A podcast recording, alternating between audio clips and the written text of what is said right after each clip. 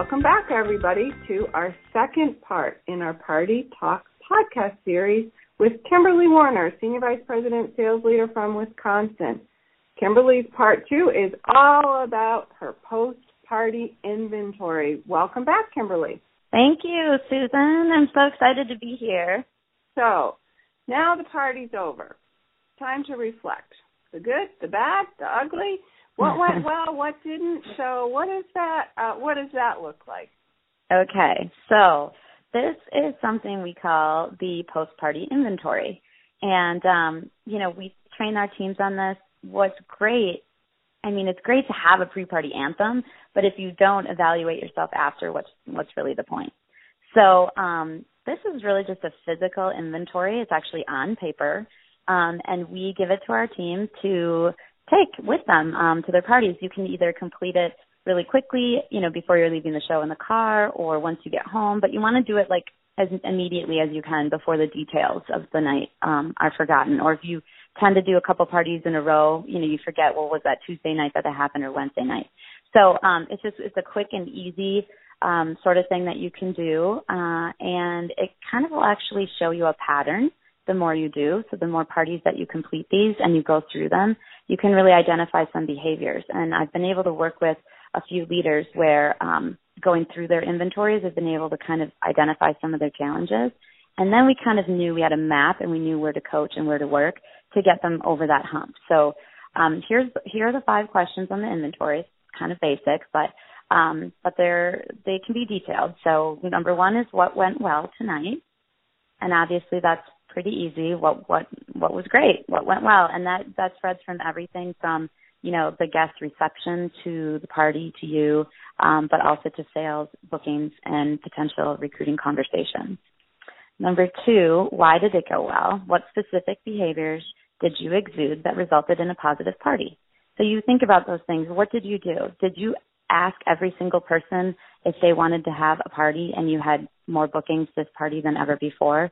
And maybe you didn't exude that behavior at your previous parties because you were, you know, tired and you just wanted to get out and you only asked a couple people or, you know, you knew that your kid was homesick and so you wanted to rush so you only asked the the really excited person in the party you know, if they wanted to have a booking, you know, things like that. Question number three, what could have gone better? What re- behaviors did you lack that may have helped your results? So again, this is just thinking about what didn't I do that I should have done? And that's sometimes hard to think about and it's really uh, probably hard to write down, but it makes such a big difference because sometimes you can just you just know what you did, but until you write it down, it doesn't you don't have that aha moment, that connection. So, and you don't um, think, and you don't you don't do that little uh deeper dive or you know where you think uh about what could I not just what went bad or what went well, but why. I love that right. you're that that's what this does. Yeah, and it's specific behaviors. I mean, you really have to think kind of hard. The first time you do it, it might be hard, but they get easier. You know, did I um drop seeds throughout the party or did I not? You know, um, did I take time to get to know each, you know, guest and and know how they knew the hostess and or did I just start the party, you know, without even getting to know them? What behaviors did I lack that probably could have helped build the rapport and build the results? Um, the question number four, what mentally got in your way that prevented you from doing what you should have? So this kind of goes back to did you do your pre-party anthem? Like were you not feeling well? Were you thinking about your sick kid? Were you you know what mentally was your challenge or you know um you know just the guilt factor like did you were you feeling bad because you left you know a crying baby with your husband even though the baby's probably totally fine and sleeping now you know what was mm-hmm. on your mind that you weren't able to put aside for two hours to do your show and that could yeah, have gotten were you, were you distracted when you walked in were you you know all those things instead of were you connecting with people Right, because if you can identify those things, like what mentally got in your way, then you can go back to the pre-party anthem and say, okay, what what can I do pre-party to avoid this this mental block? What can I do pre-party? Can I make sure that I have, you know, dinner pre-made so that I'm not stressing about, you know, my husband making, you know, nachos for dinner or whatever, you know, that sort of thing. So, mm-hmm. um And number five, uh, were there any outside factors at the party that distracted your performance? So this is huge, right? Crying kids, nosy dogs, a rowdy group. I mean, there's been so many parties where there have been kids running around, you know, diapers falling off. There's been dogs that are like way more than me and they're like jumping on me and I'm not a big dog person, you know, or people that are, you know, really rowdy and they're having a great time and they're all talking and you're trying to try to talk and you don't really know how to rein that in. That I hear this from consultants all the time, new and old, that it's hard. Those things distract your performance. So how can you use those things to your advantage and alter their power of distraction? So that is um, something that takes some brainstorming.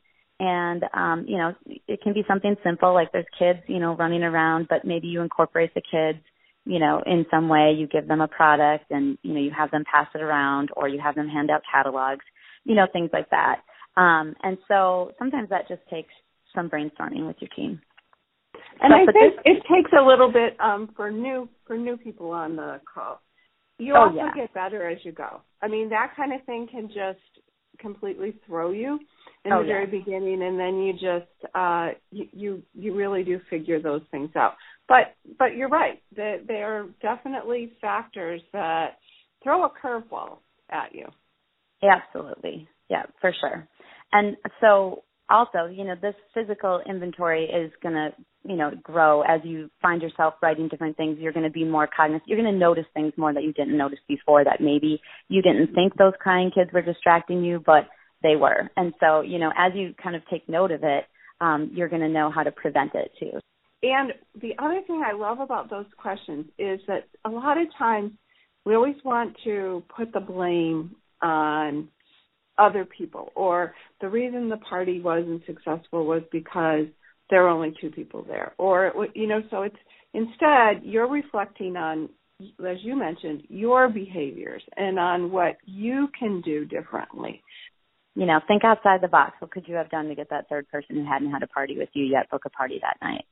And mm-hmm. that sometimes is hard because you're really evaluating you know yourself. But um but yeah it makes the difference yeah, makes all the difference in the world. So that that's wonderful. Love that. Okay, so uh, so anything else, Kimberly? Well, you know, then you know, there's a few lines at the end of the inventory that are kind of free form, and this is just a section where I always we talk about the power of if you didn't get paid, so the didn't get paid mentality. So I, I ask my team all the time, what if you didn't get paid to do this? Like, what if you didn't get paid at all? You love Norwex. What if everything that you did um, was all about the hostess. Would you do things any differently to help your hostess achieve the most Norwex possible? You know, what if this was your volunteer work kind of thing? And sometimes pe- that takes away the stress of, um, you know, asking for upsales, for example, like, oh, we have, you know, the the spend and get special. Sometimes people feel like they're, you know, pushy or they're act, trying to ask for more sales and they don't want to. But if you weren't getting paid off of that and you were just trying to help your hostess, you would want every five dollars possible to get your hostess more of the free benefits, right? Because, you know, you're doing it all for her. So if you can kind of twist your mentality that way, it almost makes the really difficult asks like, you know, to upsell to a package versus just the, the basic set or, you know, just the Enviro cloth or something to, to up that to the basic, you know, to be able to, um, not only upsell but to ask for bookings because it benefits the hostess and that sort of thing instead of thinking about how it, affects you and what you're going to get out of it, if you can think of the power of you getting you're not getting paid, what would you do differently? And um and that's pretty powerful. Sometimes we brainstorm that in meetings a lot. So, and think about things like if, you know, every time you went into a home and you sold one household pack, that might equal one, you know, kid breathing healthier air, then, you know, it's worth it. So you might have those bummer parties. We all have. You go in two people show up and it's, you know, maybe $150 or whatever, but you still make 35% of that, which is way better than working at the mall. And if you think of your time on those bummer parties as volunteerism, because you're giving your all, no matter how big or small the party is, there's still a Broadway show. If you walk out and you've affected two people to want to change their life and start incorporating some Norwex, you've made a difference. So even if you didn't make, you know, $100 or $200 in commission, it was your volunteer time to the world to you know spread the mission of of healthier homes.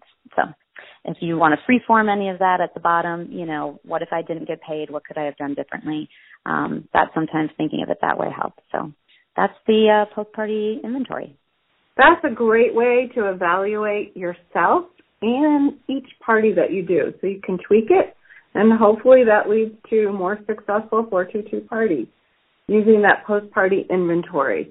So I always like to end with a couple of action steps for everybody. So for today's podcast, which we're really going to think about in two parts, right? Hopefully you tuned into part one. So part one was all about your pre-party anthem. So what two things could you do based on all the tips that Kimberly shared that you could uh, create your own pre-party anthem or tweak yours? And then print out the inventory, put it on your phone and complete it after your next party.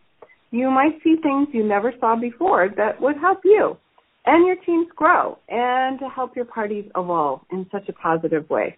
So I first thank you so much, Kimberly, for being with us. I love all the tips that you shared. You can catch us anytime on your favorite podcast site because we're on iTunes, Google Play, as well as uh, SoundCloud. And remember, what you do before and after a party is just as important as what happens at the party. That's what's going to lead to successful 422 parties. So, now, go. Get your game face on. Until next time.